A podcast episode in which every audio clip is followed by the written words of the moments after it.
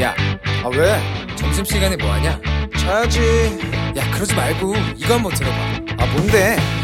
지금 당장 라디오를 켜봐 나른한 오후 깨울 시사 토크쇼 모두가 즐길 수 있고 함께하는 시간 유쾌하고도 신나는 시사 토크쇼 오태훈의 시사본부.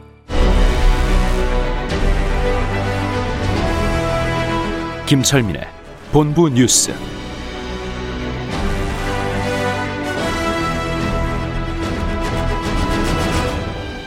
네, KBS 제1라디오 오태훈의 시사본부 2부 시작합니다. 이 시각 중요한 뉴스들을 분석해드리겠습니다.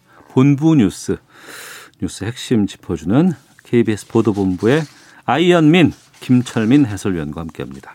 어서 오세요. 네, 안녕하세요. 김철민입니다. 예.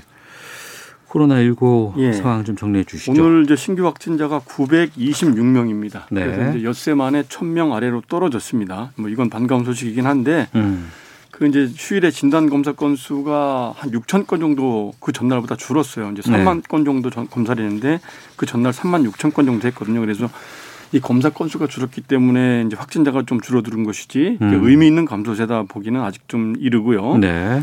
어제 사망자가 하루에 24명 나와서 이제 누적 사망자가 700명에 육박하고 있는데요. 이렇게 이제 치명률이라든지 중증 환자 발생률, 고령 환자 비율 이런 이제 여러 가지 지표들이 계속 악화되고 있어서 음, 전문가들은 어, 확산세가 계속되면 하루에 2천 명까지 나올 수 있다 지금 이렇게 경고를 하고 있는 상황이고요. 지금 그래서 그 현재 하루 평균 확진자 수가 989명 한 1000명 가까이 되는데 네. 정부에서는 이번 한 주를 음, 그 이제 추가로 확산되느냐 아니면 여기서 꺾이느냐 네. 그래서 이제 사회적 거리두기를 3단계로 올리느냐 마느냐 이거를 가름하는 아주 굉장히 중요한 한 주가 될 걸로 이제 판단을 하고 있습니다. 그래서 음, 이와 관련돼서 어제 이제 박능우 장관이 특별 기- 이제 기자회견을 했는데 일단은 3단계로 올리지 않고 현재 수준에서 확산세를 꺾을 수 있도록 최대한 노력을 하겠다. 네. 그래서 국민들도 조금만 더 인내하고 동참을 해달라 이렇게 호소를 했고요. 음, 관련돼서 오늘 이제 특별한 움직임이 서울, 경기, 인천 이 수도권 단체 지방 자치 단체에서 네, 네. 지금 5인 이상 모든 모임을 금지하는 행정명령을 그, 내릴 것이라는 예고가 지금 나와 있습니다. 아직 그 확정된 건 지자체 아니고. 발 행정명령이라는 예, 거죠. 예. 이제 지자체가 이제 수도권 지자 현재 지금 확진자 70%가 수도권에서 나오고 예, 있거든요. 예. 그래서 지금 서울, 경기, 인천 세 개 단체 지자체가 모여서 지금 방역 당국하고 협의를 하고 있는 상황인데 수도권 안에서 당분간 음, 그 5인 이상 모든 모임을 금지하는 그러니까 이제 뭐 그 사적이든 공적이든 실내든 실외든 네 명까지만 모일 수 있도록 하는 이런 행정명령을 이제 강력하게 내리겠다는 방안을 놓고서 지금 그 이제 그 중앙재난안전대책본부하고 조율을 하고 있는데 네. 지금 실행을 시- 실제로 할 것인지 하게 음. 되면 당장 내일부터 할 것인지 모레 할 것인지 음. 그다음에 이제 구체적인 방안에 대해서 좀 조율을 하고 있는 상황인 걸로 어, 알려졌고요. 오후에 아마 그 가- 가부간 결정이 내려질 걸로 보입니다. 네. 이게 5인 이상 집합금지로 가면은 3단계로 가면 지금 10인 이상 못하게 돼 있거든요. 그리고 3단계는 한 번 내리면은 뭐 전국을 나눌 수도 없잖아요. 이건 예, 예. 다 전국 동시 적용이잖아요. 이거보다 더 강력한 네. 그런 행정명령을 내리게 수도권에 한해서만 검토를 하고 있는 아니라도. 상황입니다. 그래서 어. 지금 아마 방역 당국하고 막 막판 조율을 하고 있을 텐데 이 가부가 아마 오늘 오후쯤 결정이 될 걸로 예상이 됩니다. 네. 어, 요즘 많이 들어봤던 얘기죠. 옛날에는 이게 좀 생소했던 용어였습니다. 예. 이 플랫폼 노동자, 플랫폼 종사자라고 있어요. 예, 배달에서 업종 뭐 그렇죠. 배- 요새 이제 모- 모바일 앱 같은 디지털 기술이 발달을 하게 되면서 음. 이런 그 플랫폼 모바일 앱을 바탕으로 이걸 매개로 해서 일하는 분들 그러니까 뭐 대리운전 기사라든지 배달 기사라든지 이런 분들 예, 이제 예.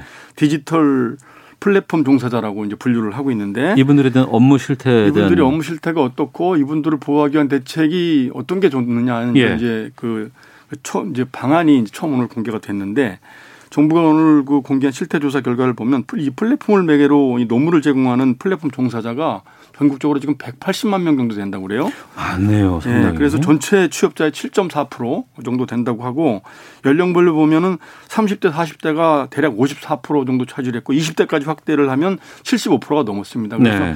젊은 층의 비율이 상대적으로 굉장히 높았고 음. 주로 이제 하는 일들이 이런 배달 기사라든지 가사 도우미, 대리운전 기사 같이 이렇게 일정 지역에서 지역을 지역을 기반으로 이렇게 근무하는 형태가 전체 77%였고 네.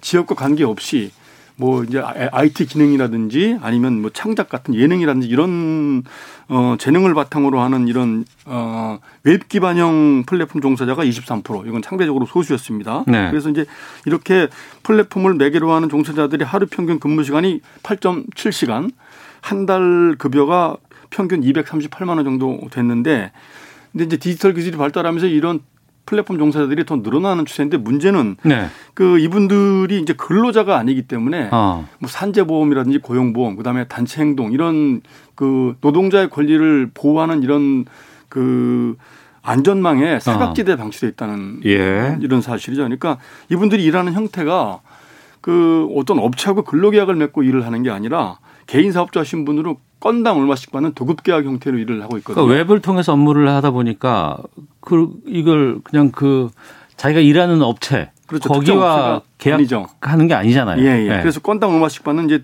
일종의 프리랜서, 프리랜서 신분인 음. 것이죠. 그래서 이제 이게 노동법에 적용을 받지 못하고 뭐 고용보험, 산재보험 적용이 안 되고 있는 상황입니다. 네. 그래서 이제 근데 실제로 보면은 이게 뭐 대리운전 기사들도 그렇고 배달 기사들도 그렇고 특정 가격 결정을 본인이 스스로 할 수가 있는 게 아니고 그렇죠. 또 예. 일을 하기 싫다고 해서 본인이 안 할수 있는 거 아니고 업무가 배정이 되면 해야 되거든요. 그리고 이제 고객들의 평가라든지 별, 뭐 평점이라고 그러죠. 이런 게 낮으면 제재를 받고 이래서 음. 이게 실제로는 배달 앱 기업들의 통제를 받고 일을 하고 있기 때문에 일을 하는 형태는 근로자인데 네. 근로 계약 형태를 보면 또 저 프리랜서고 이래서 이게 노동법을 적용하기가 애매한 부분이 있는 것이죠. 그리고 음. 이제 그 아까 그 지역 기반형 근로자가 있고 웹 기반형 근로자가 있다고 그랬잖아요. 웹 네. 기반형이라고 하면은 이제 특정 재능이라든지 이런 거를 바탕으로 창작을 하는 분들인데 이런 분들은 또 가격 결정을 본인이 스스로 하고 음. 업무 시간이나 업무 선택도 소- 본인 스스로 한다는 분들이 절반 이상 됐기 때문에 네. 정부가 노동법을 일- 일괄적으로 적용하기 어렵다 이렇게 이제 보고 그 이런 분들만 따로 겨냥을 해서 플랫폼 종사자 보호법이라는 이런 특별법을 제정을 해서 보호를 하기로 했다. 이제 이렇게 그 발표를 했고요. 그 이제 그 보호 방안을 보면은 그 이제 뭐 이제 단체 그 협상할 수 있도록 이 임금이라든지 이런 거에 이그 협상을 할 수 있도록 단체 협상권을 또 보호를 하고 네. 그다음에 산재보험 적용할 수 있게끔 하고 고용보험 대상도 확대하고 음. 뭐 이런, 이런 그 보호 법안을 그 담은 그 특별법을 제정을 하기로 했습니다. 네. 뉴스 하나만 더 보겠습니다. 예. 나경원 전 의원 아들 예. 관련한 논문 제일 저자 의혹에 대해서 검찰이 무혐의 처분 내렸어요. 그 혐의가 지금 열가지가 넘는데 고발된 혐의가 예. 그중에 이제 첫 번째 혐의가 뭐냐면 그 나경원 전 의원 아들 김모 씨가 미국 고등학교에 재학하고 있을 때 서울대 의대 연구 포스트에 일저자로 등재를 됐다는 그 의혹에 대해서 예. 첫 번째 혐의에 대해서만 일단 무혐의 처분이 나온, 겁니다. 음. 서울중앙지검 형사 7부가 오늘 이제 그 그 김 씨가 제1저자로 등재된 의혹에 대해서는 증거 불충분으로 혐의 없음 처분을 내렸다 이렇게 밝혔습니다. 그래서 네. 이 부분에 대해서는 혐의가 없는데 그 나머지 또 제4저자로 올린 그 다른 혐의가 또 있거든요. 이 음. 부분에 대해서는 현재 그, 어, 그 미국 그 대학 측의 공식 답변 네. 을 기다리고 있는 상황이기 때문에 형사사법 공조 결과가 올 때까지 시한부로 기소 중지한다. 그래서 음.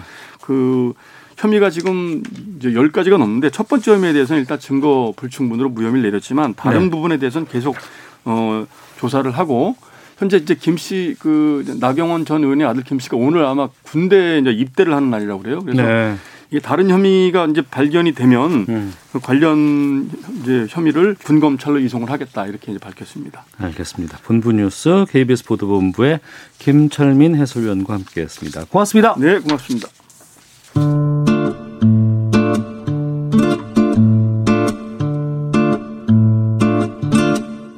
오태훈의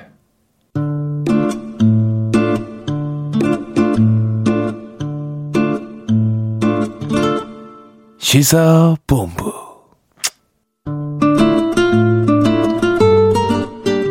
네. 오태훈의 시사본부 청취자 여러분들의 참여 기다리고 있습니다. 샵 9730으로 의견 보내주시면 되고요. 짧은 문자 50원, 긴 문자 100원, 어플리케이션 콩은 무료입니다.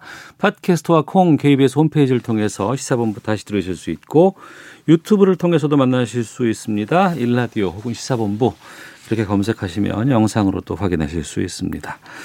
자, 월요일 우리나라 둘러싼 치열한 외교 상황을 정리하고 분석하는 시간입니다. 외교 전쟁 외교부 전략기획관 지내신 어, 마상윤 가톨릭대 국제학부 교수 화상으로 만나보도록 하겠습니다. 유튜브 통해서 지금 방송 보시는 분들은 화상으로 연결된 마 교수님 모습 확인하실 수 있습니다. 안녕하십니까? 예, 안녕하십니까? 예, 오늘도 교수 연구실에 계시는군요. 네, 그렇습니다. 예. 먼저 최근에 지금 미국 의회 사나 뭐 인권위원회라는 곳에서 청문회를 추진한다 그래서 좀 이거 여쭤보려고 해요.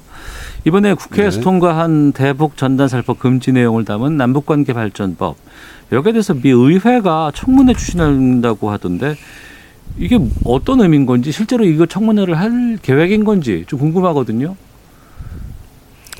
네, 그 지금 그 미국 하원에 외교위원회라는 게 있습니다. 그거는 네. 이제 공식적인 그 어, 의회 내의 조직인데요. 거기서 지금 민주당 소속의 제럴드 코널리 의원이 어, 이번 그 남북관계 발전법이 어, 인권단체들의 능력을 저해하고 표현의 자유를 위축하는 그런 어, 효과가 있다 이렇게 이제 언급을 한 바가 있고요. 예.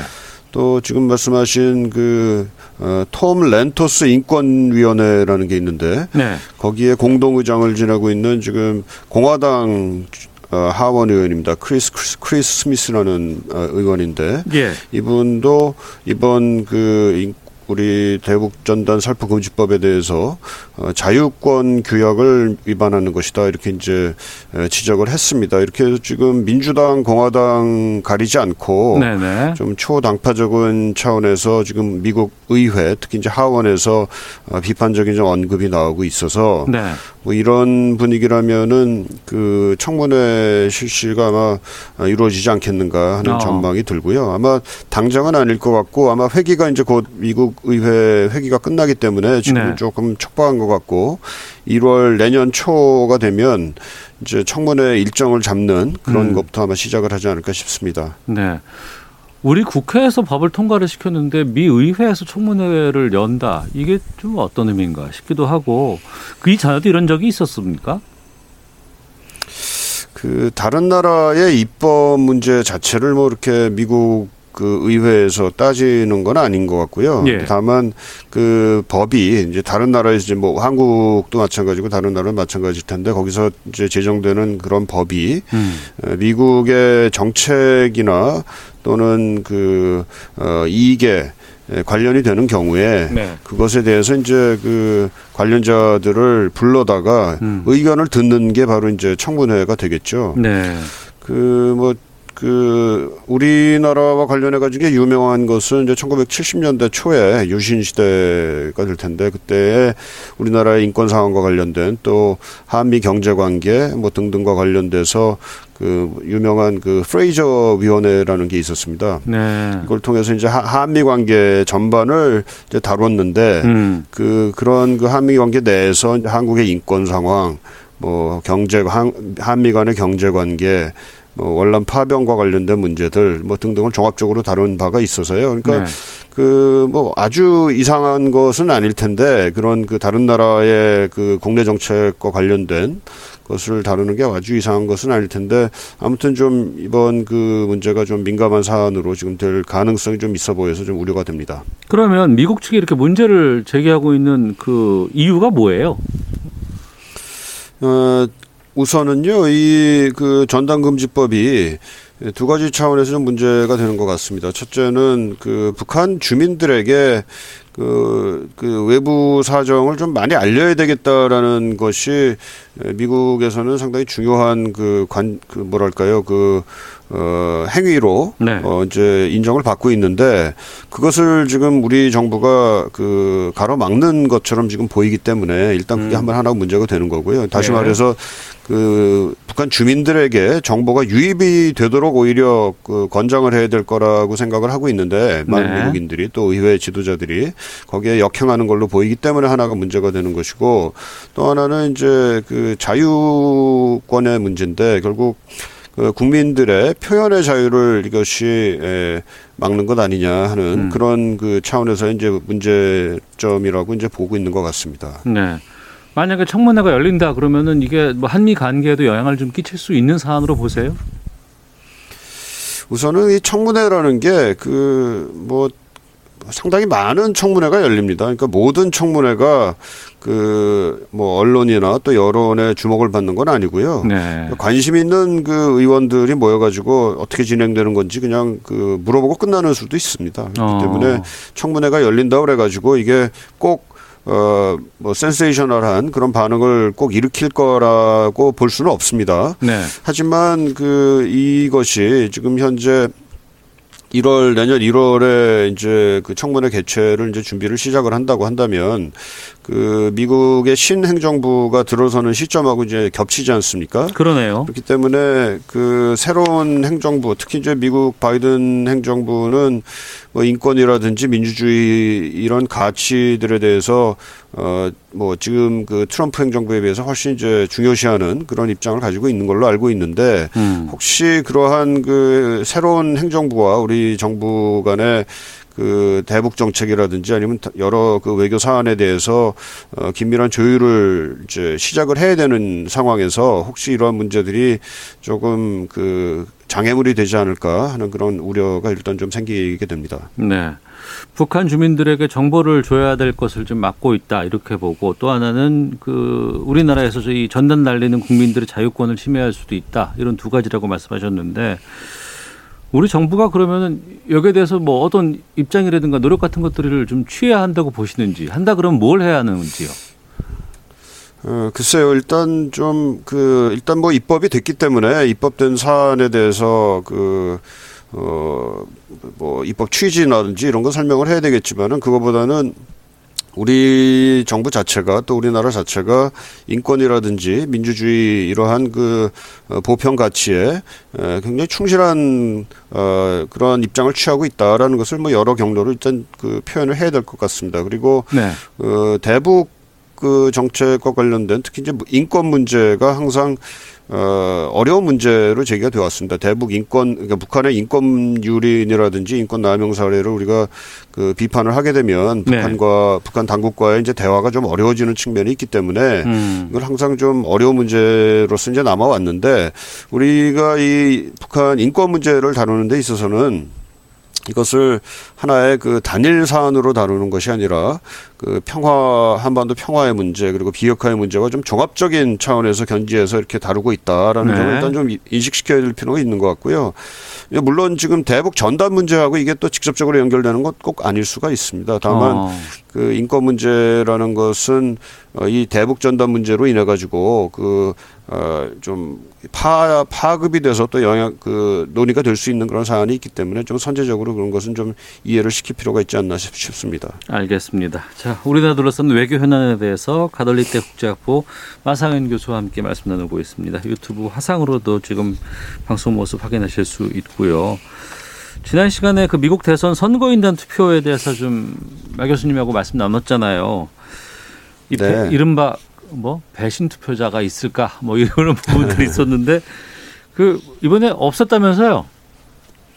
네, 그렇게 알고 있습니다. 그래서 그 어, 선거인단 그 확보를 했던 그 네. 숫자 그대로 그, 그 선거인단들이 이제 자기가 정해진 대로 또 네. 어, 선, 어, 표를 던진 걸로 나오고 있습니다. 그러면 이제 확정이 된 건가요, 이제 완전히? 네, 그렇죠. 이제 그 취임 절차만 어, 밟으면 되지 않나 싶습니다. 음. 그러면 이제 바이든 행정부가 새로 이제 1월 20일 날 취임하게 되고 내각 구성도 이제 차근차근 하나씩 하나씩 다시 발표가 좀 나오고 있는 것으로 알고 있습니다. 네네. 좀 눈에 띄는 내정자들 어떤 분들이 좀 관심 있게 보이는지 또 이번에 보니까 내각 인선에서 최초라는 수식어를 달고 있는 사람이 많이 등장을 했다면서요. 네, 아무래도 이제 우리는 미국과의 관계를 생각할 때 그 외교 안보 어, 팀에 어떤 그 사람들이 기용이 되느냐가 아무래도 좀 관심사였고요. 네. 또 이제 경제 관계 이런 아무래도 이제 미국 경제가 세계에서 가장 그 큰 비중을 차지하고 있기 때문에 음. 미국의 경제 정책이 우리에게 미치는 영향 관련해서 또 이제 관심이 많이 있습니다. 네. 뭐 이제 그런 측면에서 이제 그 인선에 상당히 관심이 있고요. 지금 말씀하신 대로 좀 미국에서 어 장관 타이틀을 붙이는데 굉장히 새로운 그 최초 얘기가 많이 나오고 있어요. 예를 들면은 그 아까 그 말씀 잠깐 이제 외교 안보 쪽에 그 인선에 대해서 우리가 관심이 많다 그랬는데 네. 원래는 그 외교 안보 관련해서 이제 국무장관 그리고 어, 국토안전부 장관 네. 그리고 어 CIA 그러니까 국가 정보국 국장을 어 바이든 당선인이 지난 11월 말에 그 발표를 했습니다. 네. 지명을 했죠. 근데 그때 에, 국방장관 지명자가 빠졌었어요. 국방장관. 국방장관 네. 예, 예. 국방장관과 관련해 가지고 좀 그, 그, 좀 뭐랄까요. 좀그 논란이 있거나 또는 좀 그 장고에 들어간 거 아닌가 하는 음. 그런 의, 어, 우려가 있었는데, 어, 국방장관의 흑인, 최초의 흑인 출신, 어, 그 장관 지명자를, 어, 앉혔습니다. 네. 물론 이제 그 아직 그 어, 미국 상원의 인준을 받아야 되니까 인준 절차를 통과를 해야 돼 해야만 이제 그 어, 실제로 그 장관이 되는 겁니다만 네. 아무튼 흑인으로서 최초 장관 지명자가 나왔는데 이 사람은 로이드 오스틴 어, 전 중부사령부 사령관인데요. 네. 어, 사성 장 사성 장군 출신입니다. 이분이 음. 이제 최초의 흑인 에, 국방 장관 어, 타이틀이 이제 붙을 가능성이 높아졌고요. 네. 어, 교통장관의 이제 그 부티지지 전 사우스밴드 시장을 음. 지명을 했는데 이 부티지지는 그 어, 지난 올해 이루어졌던 그 민주, 민주당 그 대통령 후보 경선에서 그 두각을 처음에 나타냈던 사람이기도 하고 네. 어, 성소수자입니다. 어, 젊은, 어, 지금 서른 여덟 살 나이에 에, 젊은 성소수자인데, 그렇게 성소수자로서는 또 처음으로, 음. 어, 장관에 임명되는 또 지명이 되는 그런 그, 어, 상당히 그 이례적인, 어, 게 있고요. 또 재무장관에 지금 그 연, 연방준비위원회 의장을 지냈던 자넷 앨런이 지명이 됐거든요. 예, 예. 어, 이분도 그, 어, 임명이 되게 되면 그 이제 그 어, 상원에서 인준이 되게 되면 어, 미국 역사상 최초의 음. 또 재무부 여성 재무부 장관이 예, 됩니다. 또또 하나 최초로 이제 등장하실 등장하는 분이 이제 국토안보 안전 국토안전부 장관인데요. 예. 어, 이 마요르카스라는 그 남미계통의 분입니다. 이분은 이제 음. 쿠바에서 태어나서 이제 미국으로 와 있는 그런 변호사 출신인데 어, 어 이제 만약에 이제 그 인준을 통과하게 되면 어 역사상 최초의 남미 출신 이민자 남미에서 온 이민자 출신의 아. 그런 그 장관이 된다 이렇게 돼 있어서 예. 어, 상당히 그 어, 다양성을 많이 얘기하는 그런 그 내각이 될 것 같고 물론 이제 지명자는 아닙니다만 그 어, 바이 어, 저 카멜라 해리스 부통령 예, 예. 또 최초의 여성 그 부통령이고 음. 또 유색인종 출신이고 이러기 때문에 네. 물론 이제 부통령은 그 대통령과 이제 그 러닝메이트로 같이 이제 선거를 뛴 거죠. 그러니까 음. 당선인입니다. 그러니까 지명하고는 좀 다릅니다만 하여튼 그 당선인 그러니까 부통령 자기 러닝메이트로서 이제 그 이미 지명을 해서 같이 어 선거를 치렀기 때문에 뭐 네. 그런 차원에서는 내각의 다양성을 보여주는 데 있어서는 또 중요한 그 인물이다 이렇게 볼 수 있겠습니다. 네, 뭐 흑인이라든가 뭐 여성, 뭐 성소수자 인선 발표할 때마다 뭐 새 역사를 쓰고 있다 이런 평가들 나오곤 있습니다. 근데 이 바이든 그 당선자가 원래 이런 그 좀 혁신적인 인물이었는지 아니면은 이번 내각 구성이 좀 혁신적으로 보이는 것인지 어떻게 보세요? 글쎄, 그 바이든 후보 자체는 상당히 전통적인 인물로 우리가 알고 있었는데요. 네. 그, 그니까, 그 민주당의 굉장히 전통적인 그 노선을 따르고 또 굉장히 중도적인 그, 어, 그 인물이다. 뭐 음. 그래서 어, 민주당 내에 그, 뭐 급진 또는 온건 개혁파들 사이 내에서 그 네. 어떤 중도에서의 그 통합적인 역할을 할 수 있는 그런 인물로서 어, 어떻게 보면 민주당 대통령 후보가 됐고 네. 그런 또 통합적이고 중도적인 입장을 취했기 때문에 그 민주당의 그 표를 에, 충분히 흡수를 해서 아. 어, 당선 대통령 당선까지 이뤘다 이렇게 이제 평가를 할 수가 있는데요. 네. 근데 이번에 그 내각 인선을 하는 거라든지 또 여러 가지 그 정책과 관련된 그 공약 그 언급이 나오는 걸 보면 상당히 그 어, 어떻게 보면 굉장히 그랜드한 그런 어그 계획이랄까요, 포부랄까요, 이런 걸 또 한편으로는 내비치고 있는 것 같습니다. 지금 미국 사회가 여러 가지 차원에서 지금 그 시련에 그 봉착해 있는데요. 네. 우선은 코로나19라는 뭐그 팬데믹에 굉장히 중요한 그 위기에 당면해 있고 음. 또 경제적으로도 그 양극화 문제 가 굉장히 심하지 않습니까? 네. 불평등 문제가 심각해지고 있고 어 그런 가운데에서 또 지난번에 그 어, Black Lives Matter라고 하는 또 흑, 유색인종 또 흑인에 대한 그 어, 경찰의 과잉 진압으로 음. 인해서 촉발됐던 그런 사회적인 문제가 있습니다. 이러한 네. 문제들을 지금 그 해결하는 것이 지금 굉장히 중요한 과제로 떠올랐고요. 근데 음. 이것이 그냥 미봉책으로 끝날 수 있는 어, 대증요법으로 끝날 수 있는 그 해결이 될 수 있는 문제가 전혀 아니고 네. 미국 사회 전반의 어떤 그 어, 기조를 바꿔야 되는 그 굉장히 중대한 문제다. 어. 이렇게 인식을 하고 그러한 차원에서 지금 바이든 대통령이 접근을 하고 있는 것 아닌가 하는 네. 어, 추측을 낳고 있습니다. 이런 차원이라면은 바이든 대통령은 우리가 처음 볼 때는 상당히 어 그럴 그 뭐랄까요 그 어, 큰 기대를 하지 않는, 않을 수 있는 그런 대통령이다. 아, 트럼프를 예, 예, 꺾었다는 것만으로 아. 뭐 중요한 대통령으로서의 임무를 다한 거 아니냐 이렇게 볼 수가 있었 지 않나 싶었는데 예. 지금 봐서는 바이든 대통령의 4년 임기는 미국의 역사에 있어서 굉장히 중요한 전기에서 어떻게 보면 물줄기를 가를 수 있는 그런 임- 임, 임무를 음. 어, 띄고 있다. 또 그것을 지금 어, 실현하고자 지금 어, 계획을 짜고 있다. 이런 그 평가도 가능할 것 같습니다. 알겠습니다. 자, 마돌릭, 아, 가톨릭대 국제학부 마상현 교수와 함께 외교 전쟁 살펴봤습니다. 오늘 말씀 여기 듣겠습니다. 고맙습니다. 네, 감사합니다. 헤드라인 뉴스입니다. 정부가 코로나19 확산세가 반전될지 증가 추이가 이어질지 이번 주가 중대한 기로라며 예의주시하고 있다고 밝혔습니다. 대법원이 코로나19 확산을 막기 위해 앞으로 3주간 휴정할 것을 전국 법원에 권고했습니다. 민주당 이낙연 대표는 코로나19 장기화 상황에서 취약계층이 겪는 임대료 부담 문제 등과 관련해 임대인 개인의 선의에만 의지할 것이 아니라 제도로 장려하는 방안을 병행하겠다고 밝혔습니다. 경찰이 이용구 법무부 차관의 택시기사 폭행 의혹 사건을 내사 종결한 것에 대해 국민의힘이 명백한 직권 남용이자 직무유기라고 비판했습니다. 이용구 법무부 차관이 지난달 차관 취임 직전 택시기사를 폭행한 사건이 경찰 단계에서 내사 종결로 처리된 데 대해 경찰이 판례를 종합적으로 분석해 사건을 다시 살펴보기로 했습니다. 지금까지 라디오 정보센터 조진주였습니다. 이어서 기상청의 송소진 씨입니다. 미세먼지와 날씨 정보입니다. 온화한 서풍이 불어오고 있어서 추위는 풀리고 있는데 대신 이 바람에 국외 미세먼지가 실려 날아오고 있습니다. 여기에 우리나라의 대기가 정체되면서 먼지가 계속 쌓이고 있는데요. 현재 광주와 충북에서 초미세먼지 농도가 나쁨으로 나타나고 있습니다. 오늘 충청남북도와 전라남북도 등 일부 서쪽 지역부터 차츰 먼지 농도가 나쁨으로 오르겠고요.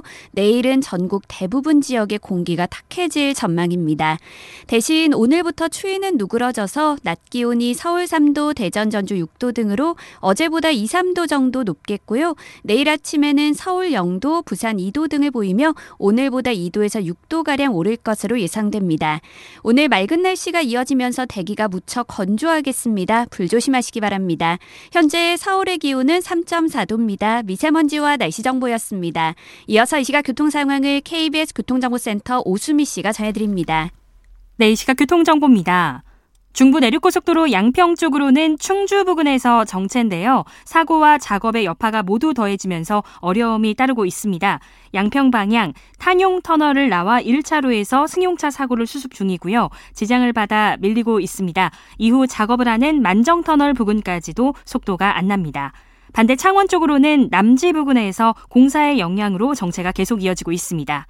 그리고 국도 3호선 상황인데요. 광주에서 성남 방향으로 광주 경안대교 부근 2차로에서 추돌 사고가 났고요. 처리를 하면서 초월 나들목부터 정체가 극심합니다.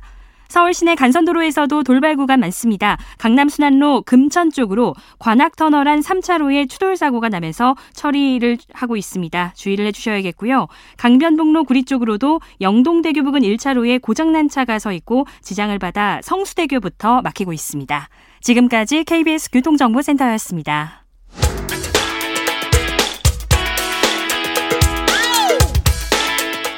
오태훈의 시사본부는 여러분의 소중한 의견을 기다립니다. 짧은 문자 50원, 긴 문자 100원의 정보 이용료가 되는 샵 9730, 우물정 9730번으로 문자 보내주십시오. KBS 라디오 앱 콩은 무료입니다. KBS 라디오 오태훈의 시사본부. 지금 여러분은 대한민국 라디오 유일의 점심 시사 프로그램을 듣고 계십니다. 네, 1시 30분 지나고 있습니다. 주말 동안의 이슈 정리하고 이번 주 가장 눈여겨볼 소식 살펴보는 시간입니다. 시사 구말리 문화일보의 이현종 논설위원 나오셨습니다. 안녕하십니까? 네, 안녕하세요. 오마이뉴스 박정호 기자 함께합니다. 안녕하십니까? 네, 안녕하십니까? 예. 일요일 날이었습니다. 국민의당 안철수 대표가 내년 4월 서울시장 보궐선거에 출마하겠다고 공식 출사표를 던졌습니다. 그 전에 서울시장은 안 한다. 대권으로 가겠다라는 얘기가 있었거든요. 근데 입장이 바뀐 거죠. 이현정 논설위원께서 네. 이 배경 어떻게 보세요? 음, 뭐 일단 1차적으로는 현실적인 판단을 한 것 같아요. 네.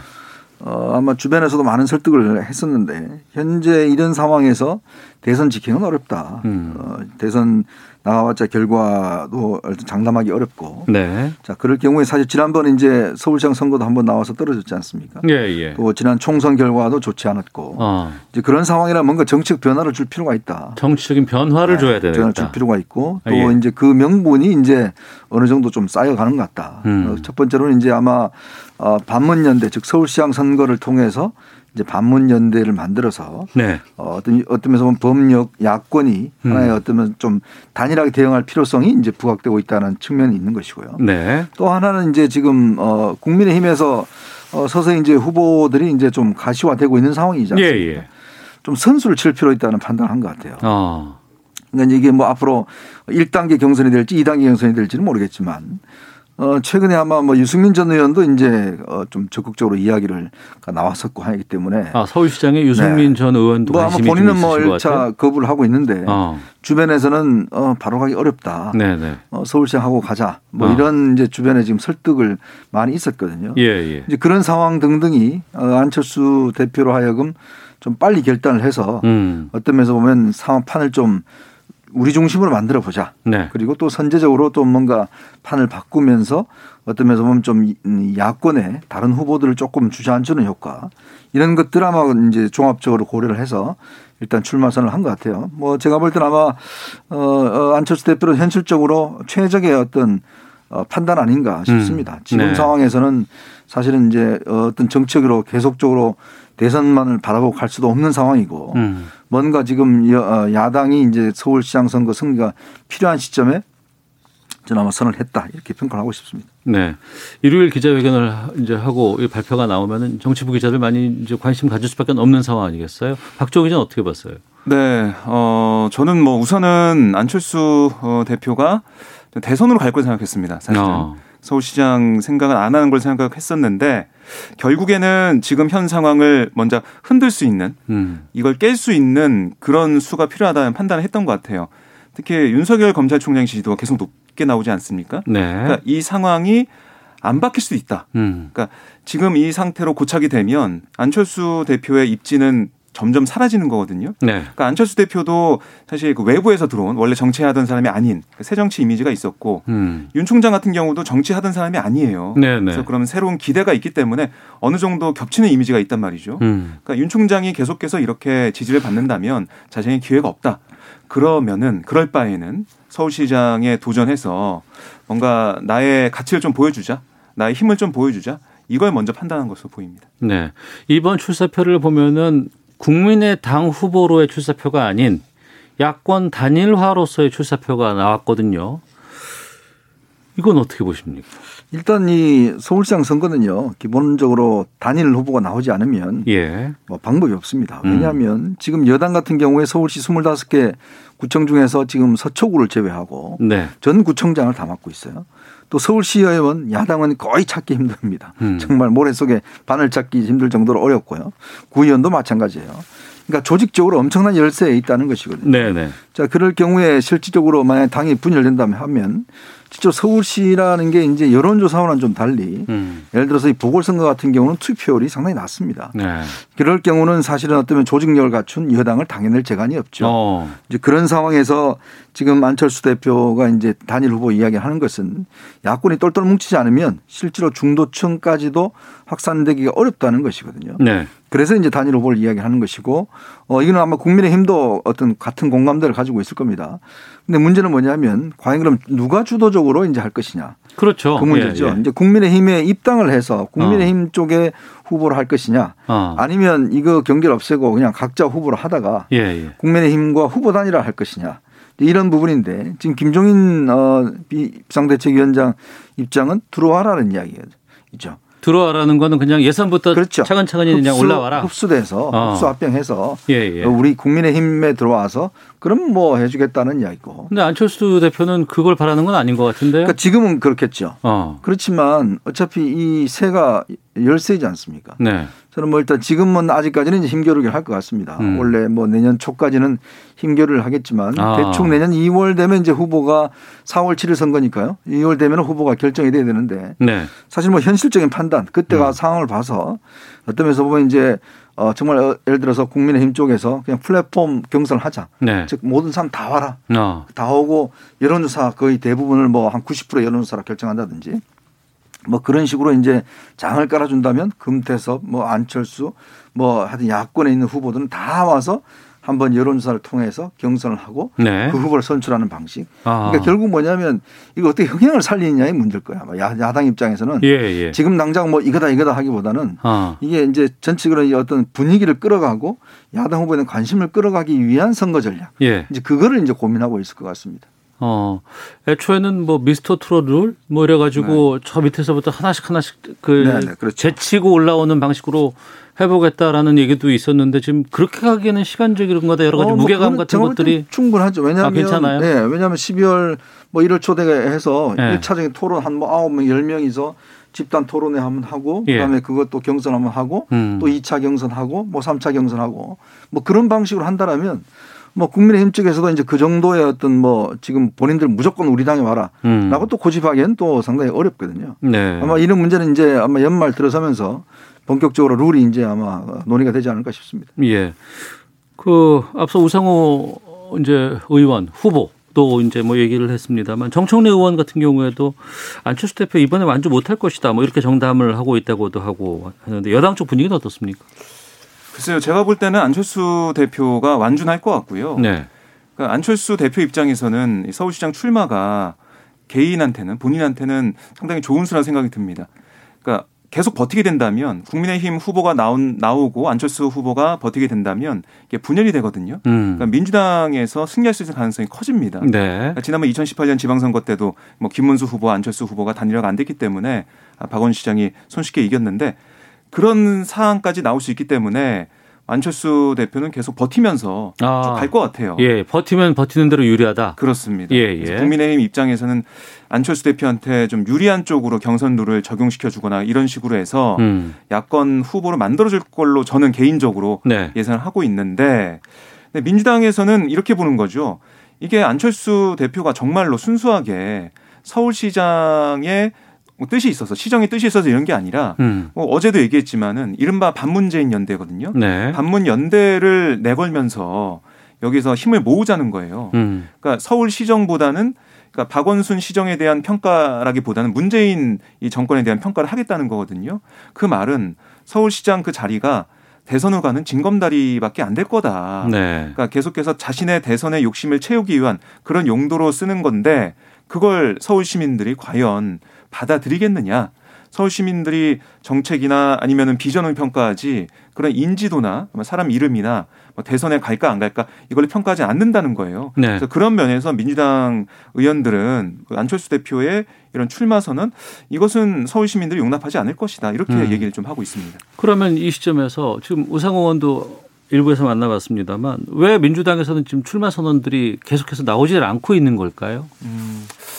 그러니까 지금 좀 판세도 좀 보는 것 같아요. 제가 볼 때는 제 개인적으로 음. 볼 때는 초반에는 그래도 서울시 같은 경우는 부산시랑 다르게 네. 뺏길 가능성이 없다라고 봤다가 지금 부동산 문제를 비롯해서 뭐 코로나19 방역도 지금 약간 좀 흔들리는 그런 분위기 속에서 좀 어렵다고 보는 것 같고요. 음. 그래서 그런 가운데 박영선 장관과 박주민 의원도 좀 생각을 더 하고 있는 것 같고 네. 고심을 하고 있는 것 같고 또 민주당 지도부도 어제 안철수 대표가 출마 선언하면서 또 고민이 깊어졌습니다. 음. 그러니까 야권에 지금 사람들의 관심이 집중되면서 흥행 면에서는 뭐 누가 유리하고 불리하고 떠나서 흥행 면에서 야권에 주목이 좀 되고 있기 때문에 민주당이 경선 분위기 어떻게 띄울 것이냐.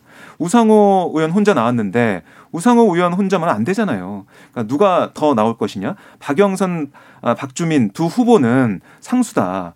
변수로서 새로운 뭔가 모멘텀이 될 사람이 누가 나올 것이냐. 네. 이걸 어떻게 만들 것이냐. 이런 음. 고민을 좀 하고 있는 것 같아요. 예.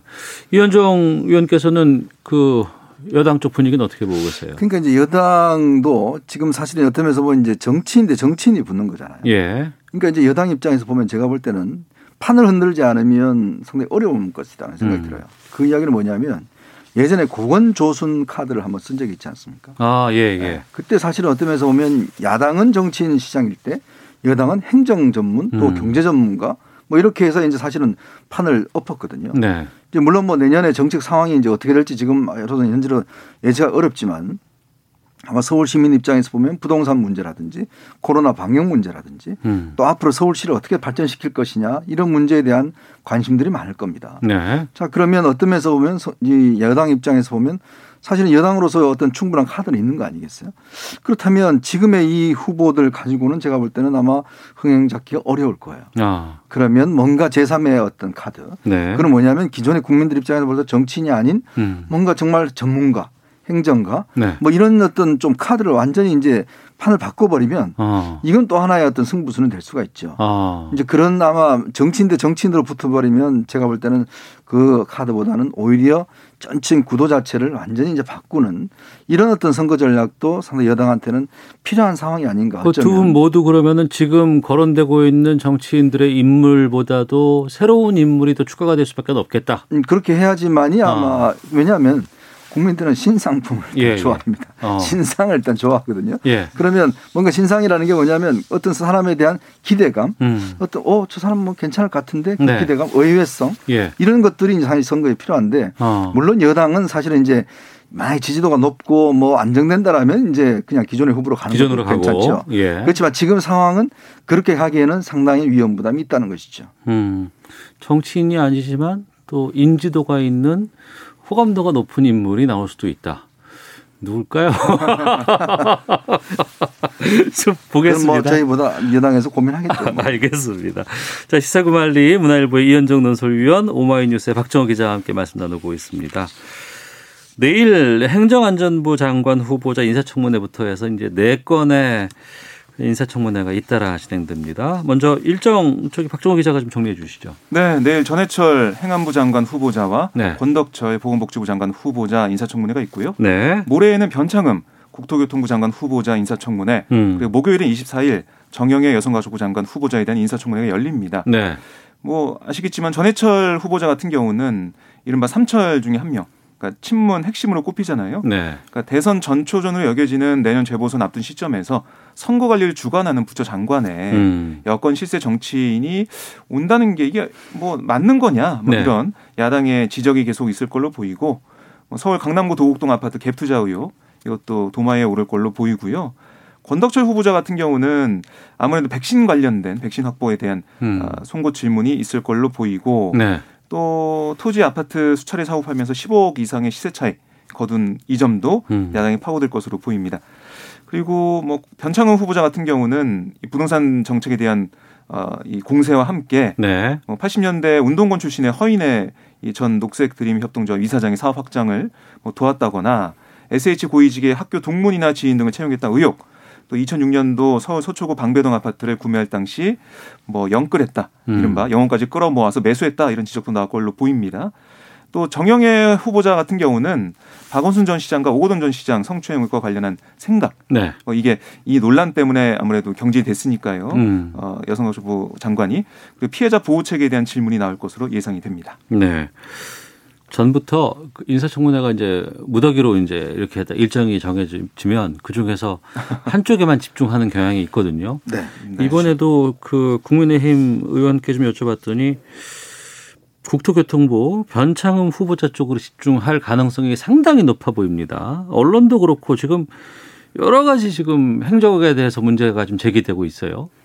그렇죠. 사실 이제 이, 어, 이, 이번에 국토교통부라는 게 이번 개각의 제일 하이라이트였지 않습니까? 예. 아무래도 이제 부동산 정책을 그동안 24번이나 발표를 했는데도 불구하고 지금 집값 상승이 있었기 때문에 아마 이제 김현미 장관을 교체를 하고 변창 후보자를 지금 이제 예, 예정을 했는데 음. 문제는 이제 변창 후보자의 뭐 비위가 예를 들어서 무슨 뭐 어, 재산 투자라든지 뭐 어, 또 이제 그이저 이사 문제라든지 뭐 이런 거면 모르겠는데 네. 지금 나오는 문제가 사실은 민주당이 그동안 강조해왔던 노동 우선 정 어떤 음. 이 정체성, 네. 그 다음에 이제 중산층과 서민의 정당이라는 어떤 자신의 어떤 정체성, 음. 이 부분을 건드리고 있기 때문에 사실 이게 굉장히 계륵 같은 문제입니다. 네. 왜 그러냐면 변창 후보자가 아시겠지만 2016년도에 이제 구, 어, 구의역 사고 같은 2018년도에 구의역 사고 같은 경우에 예. 그때 이제 김모근이 정말 그 어, 컵라면을 못 먹은 가방에 있- 있으면서 하청업체가 혼자서 그걸 하다가 결국은 사망을 했지 않습니까? 예, 예. 지금도 사실은 매년 그때만 되면 추모의 물결이 음. 이어지고 있고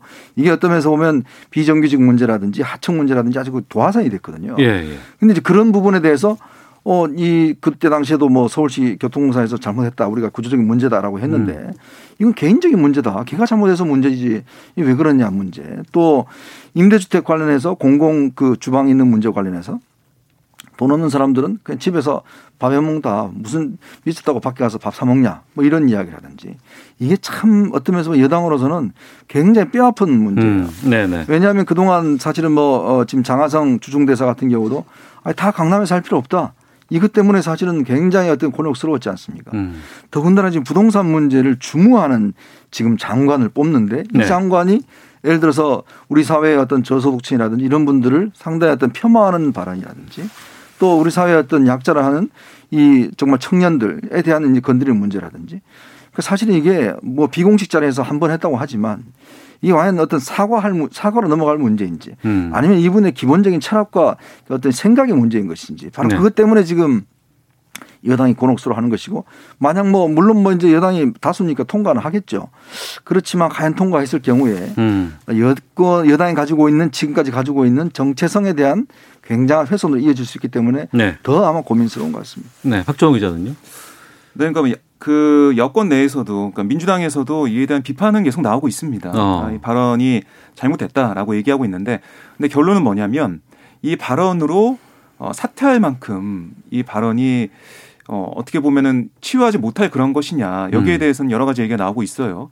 그러니까 진심으로 사과를 하고 네. 해명을 하고 음. 여기에 대해서 정말 다시는 이런 일이 안 일어나게 여러 예. 가지 얘기를 해야 되는 거 아니냐 음. 그런 얘기가 나오고 있고 그러니까 그게 바로 인사청문회에서 이 변 후보자가 보여야 할 그런 자세고 태도고 모습이다라는 얘기를 하고 있습니다. 네. 그러니까 이 박성민 최고위원도 그렇고 뭐 어, 박봉계 의원도 그렇고 이 사안이 어떻게 보면은 참 뼈 아프지만은 그래도 어 이걸 그냥 둔다면은 음. 이걸 그냥 어, 야당의 주장대로 뭐 사퇴라거나 그냥 여기서 낙마하게 된다면 더큰 어, 뭐 어떻게 사안이 더 커지는 그런 부분이 있기 때문에 네. 그거 거- 거기까지 안 갈 걸로 보이고요.